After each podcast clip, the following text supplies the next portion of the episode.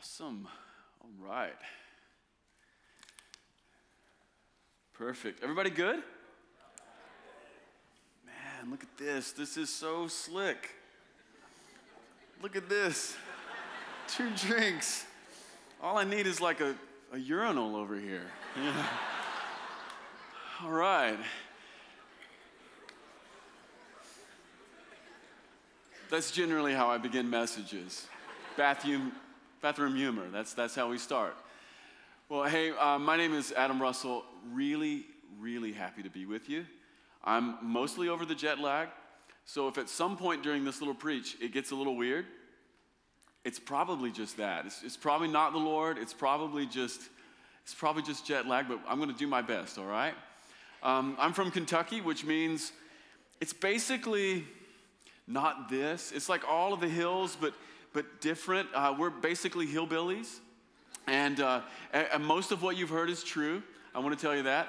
Uh, I'm from a really small town, and um, uh, pastor a vineyard church there, and do a lot of this kind of stuff. Like we just love the presence of God. So really, really happy to be here with you to get to talk about, especially one of my favorite things, which is the Holy Spirit.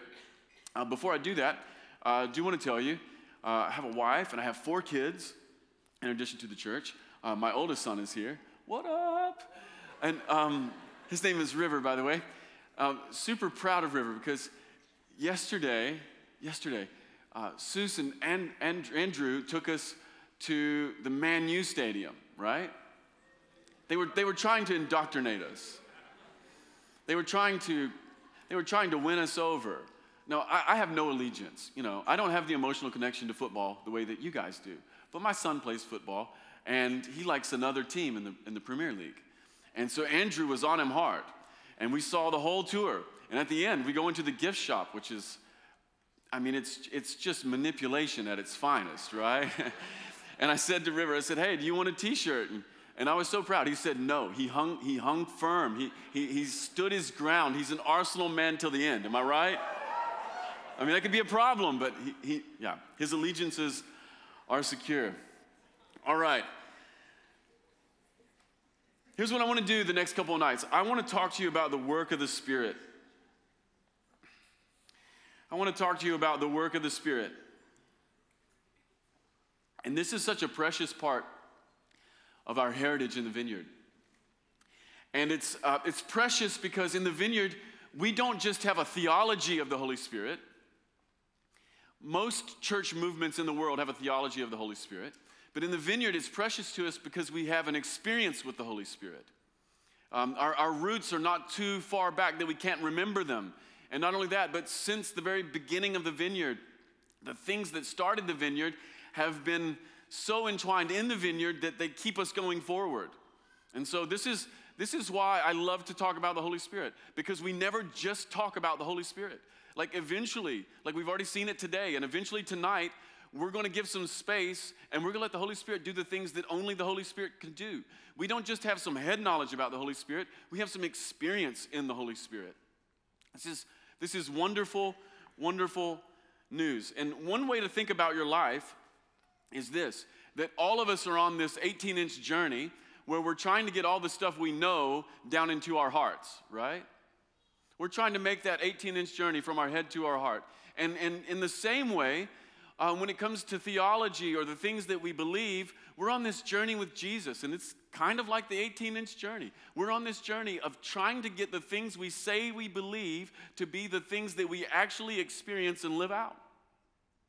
And so, this is one of the reasons we gather, and it's, it's one of the reasons that, that we have to keep doing this thing and, and keep hanging together because it's not enough for us just to know the answers about the Holy Spirit. Because I want to tell you something um, there's never going to be a test in heaven there's never going to be a test in heaven. Um, many of us have, have answers for tests that are never going to be given. You know? Like we know the multiple choice. Many of us in the room tonight, even, we know all the right answers about the love of God. That's great. The question is, have you experienced the love of God? Many of us know all the right answers about Jesus and the Holy Spirit and the Father, and we know some technical stuff about the Trinity. That's great. Here's the good news there will never be a multiple choice question given to you. The question is do you know them? Has it impacted you? Has it encountered you? So I want to tell you that for the next couple of nights, we're not just going to talk about having a theology of the Holy Spirit, we want to encounter Him. Now, we're going to make a bit of theology a part of our process along the way, but the goal is that everybody here would live like Jesus and the disciples, that we would know the Spirit of God and that we would hear the Spirit, and then at the end, that we would obey the Spirit. See, here's the thing it's not just enough to know about the Holy Spirit. And let me tell you one further it's not just enough to have an experience with the Holy Spirit. The end result is ultimately God wants us to obey the Holy Spirit. That's the money, that's the magic. Paul says in Romans chapter 8 that God has predestined you that you'd be conformed to the image of his son. And the image of his son, that'd be Jesus, part of that confirmation process is not just that we would know something, but that we would have an experience and there would be a living reality here, all the way up to making you and I the kind of people who would be willing to risk and obey God. This is why the, the vineyard makes such a big deal about the Holy Spirit because I want to tell you something. It's impossible to really obey God, and it's impossible to really step into the things that God wants you to be and wants you to do without the Holy Spirit. You'll not make it. So here's what I want to do tonight I want to read one little passage to you out of the Gospel of Luke, and then we're going to just we're going to try to bring some things out of it that might be helpful. This is Luke chapter 3. I think maybe we'll put it up. Oh, technology. Love this. Luke chapter 3. We're going to read two entire verses. It goes like this One day, when the crowds were being baptized, Jesus himself was baptized. And as he was praying, the heavens opened, and the Holy Spirit, in bodily form, descended on him like a dove. And a voice from heaven said, you are my dearly loved son, and you bring me great joy. Another version I read says, You're my son, and you make me happy. Well, I wanted to start with this passage. And the reason I wanted to start with this passage is because it's a foundation for our understanding and our expectation for the Spirit's work in our lives. It's a foundation because this is taking place at the very beginning of Jesus' ministry. This is the very, very beginning of Jesus' ministry. And because it is the beginning of Jesus' ministry, I've come to believe that this is how God wants you and I to begin as well. Just like this. I want to talk to you just for a second about foundations. Now, I'm no builder, and I'm no architect, and I also do not play either one of those things on TV. But I do know enough about building to know this that the foundation is what determines what can be built upon on top. Whatever the foundation is, it is in many ways, it is, it is showing you, it is, it, is, it is the limiting factor for what can be placed on top. So, a foundation, at least in Kentucky, uh, before you can even lay it, you have to get heavy equipment in. And so you bring the bulldozer or you bring the track hoe in and you, and you dig out all, all the dirt that needs to be removed and you get all the rocks and you get all the rubble and you get everything that's shaky and you, you get that stuff out and you, you pile it up in the corner and then, then you dig some footers out and then you, then you pour some concrete and maybe you lay some steel rebar in there to reinforce it. And this becomes the thing that you can build on. And a foundation always determines what can be placed on top because a foundation works just like this. A foundation is showing you how long the building can be, and it's showing you how deep the building can be. But then the composition of the foundation is also telling you how high the building can be, how grand the structure can be. And so I've come to believe, I've come to believe that this passage is in many ways, it's, it, is, it is the Spirit, it is the gospel writers showing us the foundation for having a Spirit work in our lives. This is what God wants to do for us. He wants to get our foundations set. He wants to dig deep into the soil of your life. He wants to remove everything that's unstable and everything that's rocky, and He wants to put in its place a foundation that can support the work that He intends to build upon your life. Hopefully, hopefully we've read this little passage before. And hopefully, as I mentioned a moment ago, we realized that all of this is taking place at the very beginning of Jesus' ministry. Here's what that means This is important. What that means is that Jesus hadn't done any miracles at this point. What that means is Jesus had not preached any sermons at this point. This means that Jesus had not multiplied any food, and it means that he had not kicked out any demons. If he had done anything at all, it was simply this he had a regular life with his family and his neighbors, and he had somehow begun, he had somehow began to respond to God's call on his life, which basically means these, which basically means just this. It, it means that somehow he had become aware of the fact that God had called him to something. Have you ever thought about that? When did Jesus know all of this stuff? It's a great little thought experiment. But somehow he had begun to just realize that God was calling him into something more, and somehow he had begun to say yes. Now, by the way, to realize that you're called to something and to realize that God might be asking something more and to even want to say yes to Him, this is the very initial work of the Spirit in your life. Who in here knows that God has asked you to do something with Him in the earth?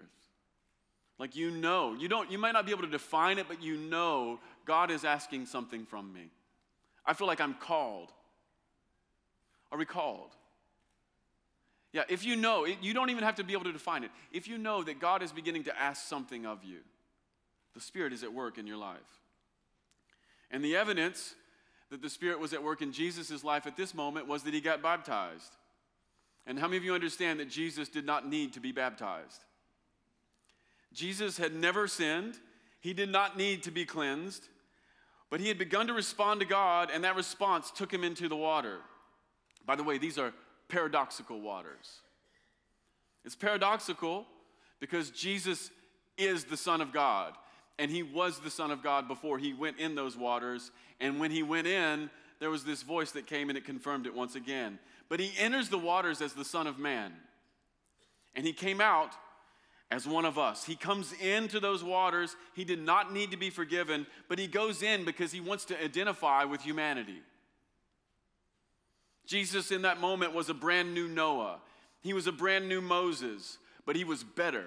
Because the New Testament revelation is not just that we can be saved, but it's that God is giving his spirit and he is calling us into his family. Jesus receives a baptism that he didn't need, that the whole world could hear a voice and a word that we were perhaps unprepared to hear. This is how it works. Jesus goes into the water he doesn't need to be baptized. He goes in because he so identifies with us. He's the Son of Man. And when he goes in, when he goes in, God is not just speaking to Jesus, but God is speaking to all of humanity. You are my beloved son. You are my beloved daughter. You make me happy. All of this is up front. It's not our action which wins favor with God. It's not our good performance which causes God to give us the Spirit. The Spirit is not a reward in the sense that you earn it. No. The Spirit is the kind and loving heart of God, and it's the foundation of all ministry. It's the foundation for being a disciple. The Spirit is poured out on your life, and the affections of God are spoken over you up front. No earning, just like you are. No, I grew up in a fairly charismatic home. Early in my childhood, my parents did home church. And then a little bit after we did home church, they took my sister and I to this very, very charismatic church. It was the sort of charismatic church where every single Sunday someone was going to fall down. And people were a little bummed out if someone didn't fall down, you know?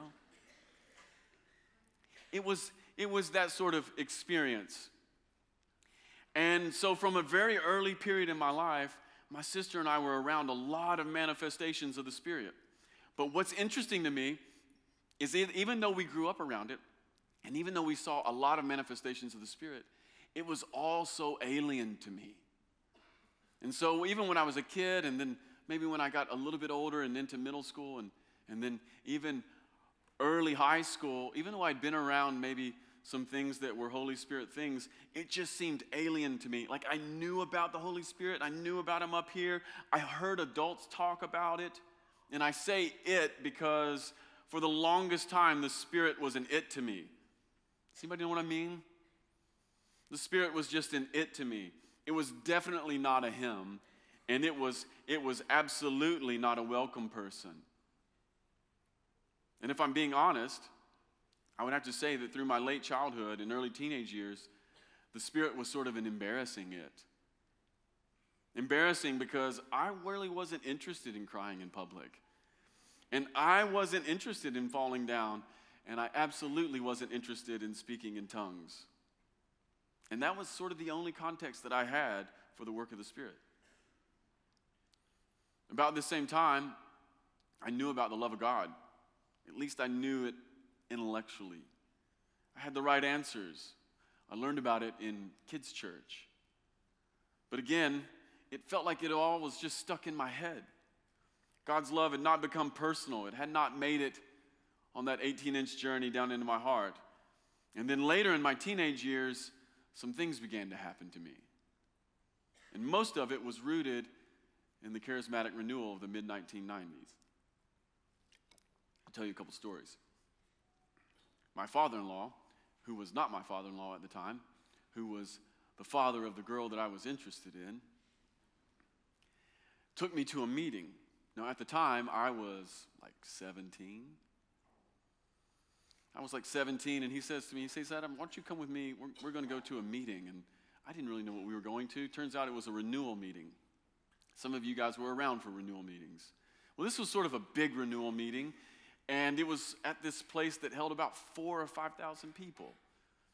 I wasn't really prepared for what was going to happen, and I was 17, and it, this was the early 90s, and I was filled with, I was filled with nirvana angst.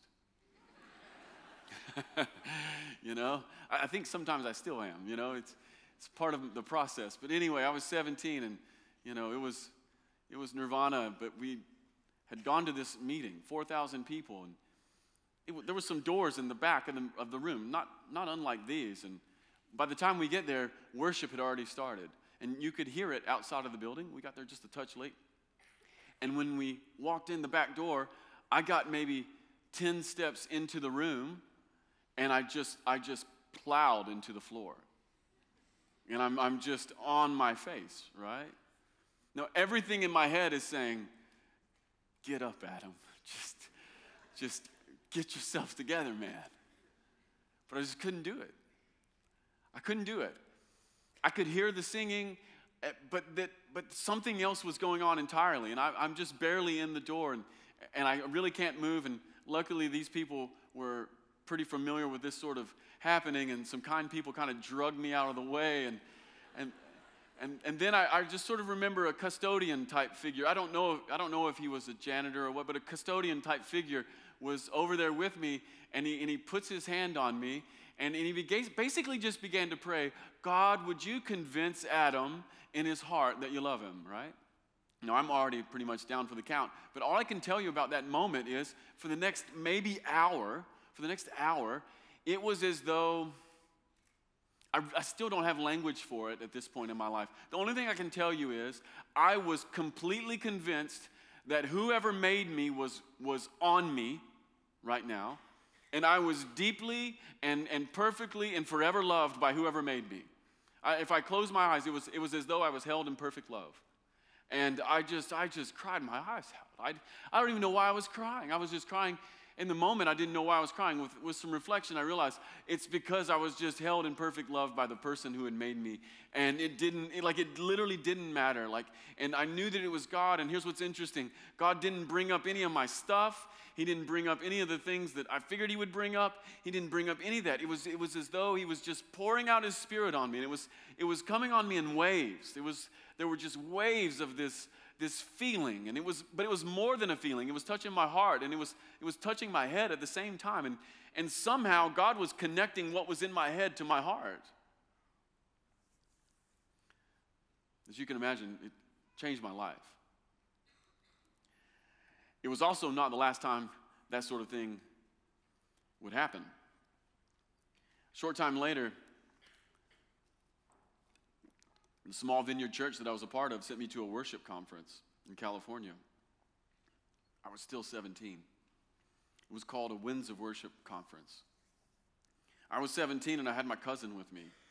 He, was like 15. We were just two Kentucky hicks from nowhere. And we flew to California alone. And, and this is before there were any cell phones or anything. And our pastors, they gave me $500 in cash and they gave me a credit card and basically said, do your best, right? You know, they had booked us a hotel room and we had to walk quite a distance to get to the hotel and we didn't know anyone there. And the conference was amazing. It was, it was filled with people. It was, it was Anaheim. There were like 3,500 people there or something. I, I remember on one night, I think it was the second to last night of the conference, I, I'm sitting sort of in the middle of this place, sort of up in the balcony area, kind of like in the dead middle. And I'm sitting with there, there with my cousin, and John Wimber is preaching. And this is, this is shortly bef- before, he, before he dies. And he's, he's spraying fake pig spit in his mouth. And, and he's, he has almost no strength left in his body. And while he's preaching, and it's not because he's charismatic, it's not because he's anything, the life has almost completely gone out of his body. Uh, the power of God is just rocking this room. I mean, it's, it is getting just bananas out of control in the best sort of way. At the time, I really don't know what's happening. And finally, John just wraps it up. And it was almost, it was almost as though he wrapped it up out of pure frustration. And, and he says, Here's what I want to do tonight. He says, I want everyone here who is between the ages of 18 and 25, I want you to come down because we need to pray for you and we need to make sure. And I remember him saying these words basically we need to make sure that what started this keeps it going, right? I'm like, well, I'm, I'm close to that. I was 17. So I went down front. And I went right in the middle, and, and a guy came and, and laid hands on me, just, just like we do in the vineyard. And he began to pray for me, and, and I began to feel that feeling again, you know? That, that feeling of being held by perfect love. I was standing up at this moment, at least for a few moments, and, until, until the guy who had his hands on my shoulders, I had my eyes closed, but you know how you can, you can feel when people are going to do something weird? this guy begins to sort of lean over, and I can tell that his head is right about my stomach, and he, he yells the word freedom as loud as a human being can scream the word freedom. I mean, it was pure William Wallace, right? I mean, it was the 90s. That was a really cool thing to do, you know? But he, she just shouts freedom in, into my stomach, and when he does, I'm on the floor again. And it's very similar to the first thing that had happened to me. I just feel these waves come all over my body. And the only thing I can tell you is, is I just knew that I knew that I knew that, that I was being held by perfect love, and whoever made me was happy with me. There was, there was no disappointment. That's all I can say. There was no disappointment in the love that I was feeling. I eventually get back up and I'm able to, to stand up and find my cousin, and it's late, and so we go back to the hotel. And when we get back to the hotel, I, we tried to put our my magnetic card into the door to go in. But the, door, but the magnetic card won't work. So I can't get it. I'm like, well, that's really weird. And so I go down to the front desk to get a new card. And when I do that, I realize that my watch has stopped. I'm like, that's really weird. So I have a magnetic card that doesn't work, work any longer, and I have, a, I have a watch that doesn't work any longer. I thought that's really weird, but I didn't think of it all that much until the next day when we were checking out because I was going to pay with the credit card. and the credit card didn't work. Everything that was electronic or magnetic on my body that night just, just died. Luckily, this was the 90s, so they could do that thing with the card where they like, just go back. I don't know, YouTube it. I, you know, some of you don't know. they could imprint your card, you know, so she imprinted my card, but everything, everything that was on my body that night that was electronic or magnetic just ceased to work. I had such a power encounter with God. But the power encounter was I know that He loves me. The Spirit came upon me and He convinced me of one thing I know that He loves me.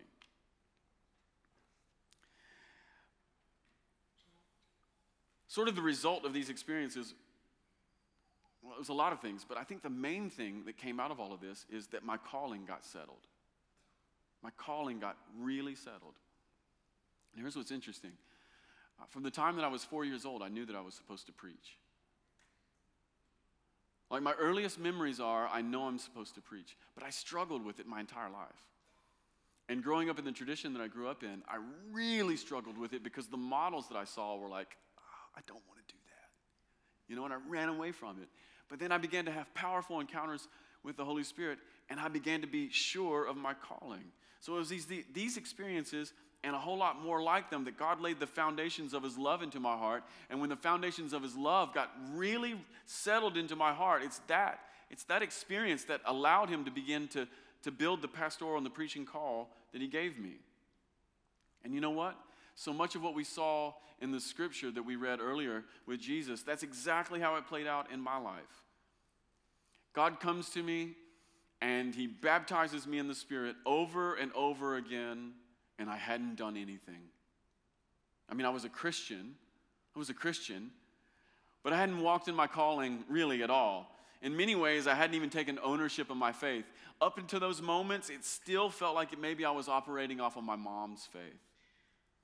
And then, before I had led worship or preached or written any songs or pastored or anything, God begins to move in my life.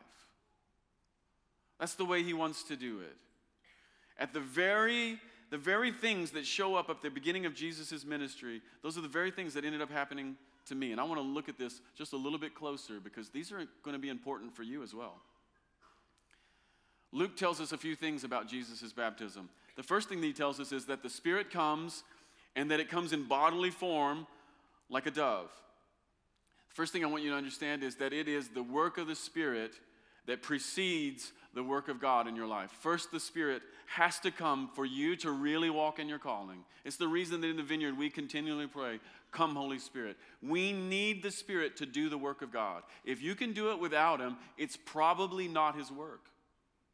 So the Spirit has to come. And then, then Luke gives us this little, this, little, this little extra nugget. He says that the Spirit came in bodily form like a dove. And we have to ask ourselves, well, what does that mean exactly? What does it mean for the Spirit to come in bodily form? I mean, if it's the Spirit, why is He coming in bodily form? Well, perhaps the Spirit is that dove that came down. We've seen that in paintings. But I think the point of that language is this I think the point is that that language is an image and it's a parable. It's a parable that's acted out. So when the Spirit comes in bodily form, what that means is this it's a parabolic way of saying it's the felt presence of God. The felt presence of God. How many of you understand that if a little bird came and flew upon your shoulder, you would know it? What if a, what if a flock of, what if, what if a flock? What if a flock of doves came in here and they began to just fly down and settle upon your shoulders. How many of you think that you would become aware that there's a bird on your shoulder? Some of you would be like, I'm apparently I'm some kind of a pirate. no, this is this is this is gospel language. This is this is Luke's language. This is the Spirit's language for us. And it's it's a parable language. It's it's an image that's saying it's the felt experience of the Spirit. Yeah, if a bird came and rested on your shoulder, you would know it. You would know it. And what that means is this the Spirit is not just an idea. That's what Luke is saying. The Spirit of God is not just an idea. The Spirit is not a figment of your imagination. And when you have encounters with the Spirit where you feel them, you're not losing your mind. That's why we make such a big deal about the presence of God in the vineyard. But here's one of the things I've learned about the Holy Spirit just like we saw in this little passage. When he comes, he's often a dove and he's rarely a rhino. Now, I've had a few rhino experiences, but more times than not, the Holy Spirit is a dove and not a rhino, and this is really important. You can ignore a dove if you want to. You might even be so busy or preoccupied that you don't notice when he shows up. Whereas a rhino is just so obvious and demanding, right? One of the things I've noticed about the work of the Spirit is oftentimes it's totally ignorable. One of the good tests for whether something is God or not is whether or not you could ignore it and say no. God is oftentimes moving in this really peculiar way where you could miss it and you can definitely say no, right?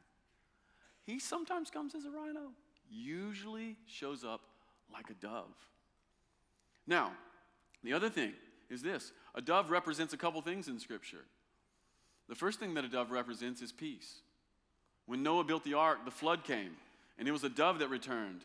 And when that dove came back, it let them know that the flood had stopped and the waters had receded. And so it's peace because God's judgment is over. And so when the Spirit comes upon you, don't be surprised if a new kind of peace comes into your soul and you begin to know that you know that you know that God is not angry. When you know that you know that you know that God is not angry, this is a foundational work of the Spirit beginning in your life. One of the things that God wants to convince His church of right now is that He's not angry. We think He's so angry. The second thing that the dove represents is new life. In that Noah story, when the dove comes back, you guys remember what the dove has in his mouth, right? Has a little twig. And that means that the waters had been given way to dry ground and plants had started to grow again. And so when the Spirit moves in your life, you can expect new life to spring forth. Maybe you'd been one thing your entire life, you begin to have encounters with the Holy Spirit, and all of a sudden, you begin to think new thoughts. You begin to have new ideas. You begin to dream new dreams. You begin to take new directions. You begin to take paths you never thought you would go. Why? Because the dove of new life has rested upon you. That's what happened to me. My pastoral call and my preaching call and my worship call, they all got settled during those encounters. Up to those points, I had an inkling, but I was scared and I was unsure. And after I had encounters with the Holy Spirit, I became bold and settled. No, let me tell you what that means. That doesn't mean I wasn't scared anymore. That doesn't mean I wasn't scared anymore. But I got, I got New Testament boldness, which basically means you, you might be afraid, but you are, you, are more, you are more in love with God and you are more convinced that He will not lead you wrong and you will go anyway. That's what New Testament boldness is. I became, I became sure. I became a, a more courageous person. And then the most wondrous thing happens. The Father speaks. And this is what the Father speaks to Jesus. And it's what the Father speaks to you and I as well. You are my son. You are my daughter. And you bring me great joy. See, we need encounters like this because we have to know, not just in our heads, but we have to know in our hearts and in our depths that we are sons and daughters of God. You and I, we are not sons and daughters when we minister well. You're not a son and a daughter after you get your act together. And you're not a son or daughter after you've had morning devotions five days in a row. Nope. You're sons and daughters because God declares us to be so. And He does it up front before you've done a thing. You know, I have three sons and I have one daughter, River, Seth, Magnolia, and Rowan. And they just make me happy. And here's the thing about my children, and I think any decent parent feels this way my children could never, ever, ever make me not love them. I once told my sons, if you become axe murderers, I'll visit you and I'll still love you. It was a weird thing to say. but it's true. My sons and my daughter, they could never, ever, ever become the kind of person that I won't love. If they end up in prison, if they end up in jail, I will be there. It will not change the way that I feel about them. The world might change their opinion, but I won't change their opinion because I'm their father, and you are my son, and you are my daughter, and you make me happy. Just because you are you. Not because you've done anything, just because you are you, because you're this wonder that appeared out of nowhere and you landed in my arms and, and now you're in my house. And how did this happen?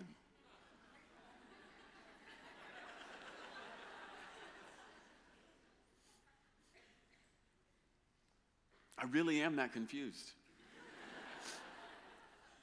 Not only that, but as a son, as a son, I ache to hear my father say that he loves me. I ache to hear my father say that I make him happy. It's built into our hearts. I know this about you. Every single person here aches to hear your father and your mother say, You are my son and you are my daughter and you make me happy. And it's no less true of our life with God. One of the main roles of the Spirit is to simply amplify the voice of the Father in your ears. It is to open you up to the kind words that He is speaking. God is never the voice that is tearing you apart. God's voice is always the one that is speaking to us His love and affection. And I know some of us in the room, when I say that, you're thinking, well, well, what about correction? Well, yes, of course. God corrects. Hebrews even says so. Hebrews even says that correction is proof that God loves you and that you're his children. But let me, in, let me let you in on one little secret here this evening. The Spirit convicts, but there's a big difference between conviction and condemnation. A big difference. Conviction says you have a problem, condemnation says you are the problem. And I want you to know something. To your Father in heaven, you might have a problem or two, but you are never the problem. And it is the work of the Spirit that convinces us of this truth. And while we're on it, I want to say this only love produces an atmosphere of significant change. You cannot scare people into greatness. You cannot scare people into significantly walking out their calling. Only love produces an atmosphere of significant change. Only love will make us secure and courageous like Jesus. Fear and earning will only produce hired hands. Fear and earning only produce hired hands. Fear and earning will never produce Jesus like courage. And what is Jesus like courage? Jesus like courage is the courage to lay your life down for people who deserve it and people who don't for your friends, and then that next thing for your enemies. And only love can produce that kind of courage. Fear, earning, and effort, it will never, ever do it. All of those things only produce greater insecurity. God will not allow his work to go forth with an orphan spirit. That's the reason at the very beginning when Jesus was baptized, he is confirming, You are my son and you make me happy.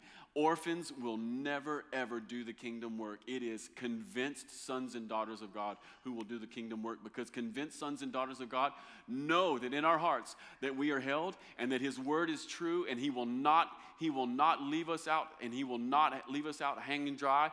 He will he will come with us and his faithfulness will go with us. Uh, any other voice will leave you insecure and and you will you will be grasping and you will be working and you will be worn out. Every other voice other than the voice of our father makes us increasingly afraid and insecure no the Spirit comes to rest upon us.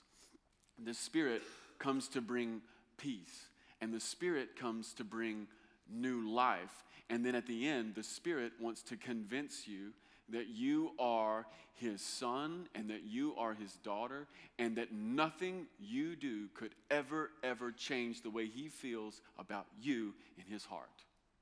Can I tell you something about God? This is amazing. If you never change, He will love you. If you never change, He will love you. If you change a ton, He will not love you more. Had this most amazing experience, and we'll wrap it up. Several years I preached a pastor's conference on Bourbon Street in New Orleans. Do you guys know about Bourbon Street in New Orleans? No? Well, let me just paint the picture for you. Bourbon Street is pretty much the craziest place in all of America. It's in a city called New Orleans. Just think of anything that's insane that people could possibly do, pack it into one little street, and have it go on mostly between the hours of midnight and 4 a.m. And that's Bourbon Street. Anyway, several years ago, I got invited to preach this pastor's conference. It was on Bourbon Street. These were not vineyard pastors, these were insane pastors. and they rented out a bar on Bourbon Street, and there's about a hundred of us in there. And it was like pastors who run churches for like hardcore scene kids. So it's like all these pastors. I mean, I was the least tattooed person there, you know? I looked like such a square compared to these guys. Anyway, um, one evening, one evening, I, am preaching. And they'd ask me, Would you come and just share something about the love of God? So I thought, Okay, that's a little weird, but okay, I'll do that. And so I, I was preaching this sermon, not quite all that different from the one I've been sharing with you about the love of God. And, and I began to talk about how if you never change, He will love you. And if you change a lot, He will not love you more. And as soon as I'm talking about this, I realized there are other people who have come in to the room that are not pastors. And at that moment, when I, when I told the pastors, if you never change, he will still love you. And if you, if you change a ton, he will not love you more. As soon as I said that, I, I caught eyes with, with a six foot four transvestite. Just began to weep. And I realized that the, that the entire room had become filled with uh, alcoholics and prostitutes and transvestites and people who work in bars and desperate, desperate people. Somehow they came in to hear the sermon. And I began to talk about the love of God. And when I did, this bomb went off, mostly in my eyeballs at first, but then. because I began to realize these are the very people who show up around Jesus, right? Like these are the people who show up around him. And I realized, oh my gosh, I'm maybe we're finally doing it. You know, that's kind of what I was thinking on the inside. I'd always had two, two dreams in my heart. I, would always wanted, I'd always wanted those people to show up during my sermon, and I always wanted somebody to manifest a demon and go bananas during my sermon. Uh, since then, all of those things have happened, and I feel pretty good about that. But I have this moment. There's, the, there's this six foot four transvestite, and I am bawling my eyes out. I'm bawling my eyes out.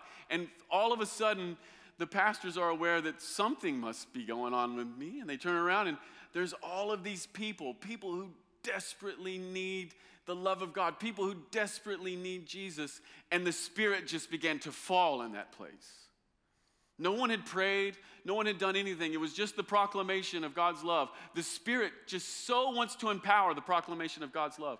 And the Spirit began to fall, and all of a sudden, prayer began to break out. And pastors began to pray for all of these people, and, and men and women who were, who were just drunk and at their very, very, just the end of their rope they just began to experience and encounter the love of God. And the next thing you know, it's just mayhem. It's just mayhem, right? Can't plan it. What is that about? I'll tell you what that's about. If there's one thing that the Spirit wants to do, the Spirit wants to convince all of God's children that you are dearly loved you are dearly loved. You are his son and you are his daughter, and you make him happy. And it's before you do anything, it's before you're significant, it's before anyone knows your name. None of those things matter to God. What matters to God is for you to know that you are cherished. That's what matters to God. And if you build from any other foundation, let me tell you, the house that, that, that is built upon any other foundation, it will surely collapse it will surely collapse. Many of you in this room right now, you are called to be church planners. Many of you in this room are called to be pastors and worship leaders, and you're called to minister to the poor and to do the works of justice. I want to tell you, until you have this solidly built into your heart, until you have a foundation that is concrete and rebar underneath your feet, that you are forever loved by God, before you've done anything that's significant or important, before anyone sings you praise, and before anything else, you have to hear the praises of God in your own heart that He loves you, that you are His beloved son or daughter. If you build upon any other foundation, it will surely fall. And here's what I want you to know God wants to raise up a house on your life. He wants to raise up a cathedral on your life. He wants to build something from that foundation that many people can come into. Many people. One of the things that God has given me for these meetings is Psalm 68 that He takes the solitary and He sets them into families.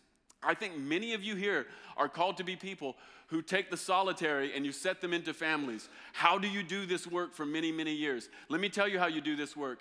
You have some people pray for you. Uh, you get quiet. You, you stop doing so much and you, you don't do anything. It's just like Jesus told his disciples don't go anywhere and don't do anything until the Spirit comes on you with power. You need the Holy Spirit. If you can do it without Him, it's not His work. And if you can do it without knowing that you're dearly loved by God, it's not His work. If you can do it without knowing that you're a son and that you're a daughter and that your performance is ultimately not what he is interested in, it is not his work. And you will work, you will work for significance as the world counts significance. You'll work for Instagram followers. You'll work for YouTube followers. You'll even do ministry and you'll pray for people and you'll make videos and put up because you want people to know that you've got the juice. And I'm all right with that to a certain extent, but here's what I'm really all right with. We have to be humble. We have to be the sort of people like Jesus, doing things in secret, working with God in secret, behind the scenes, where no one can see because we know that we're dearly loved. And that's the juice that animates our heart. That's the stuff that wakes me up. I want to tell you, God wants to convince this room in England that you are dearly loved, and that will be the foundation of your ministry and nothing else.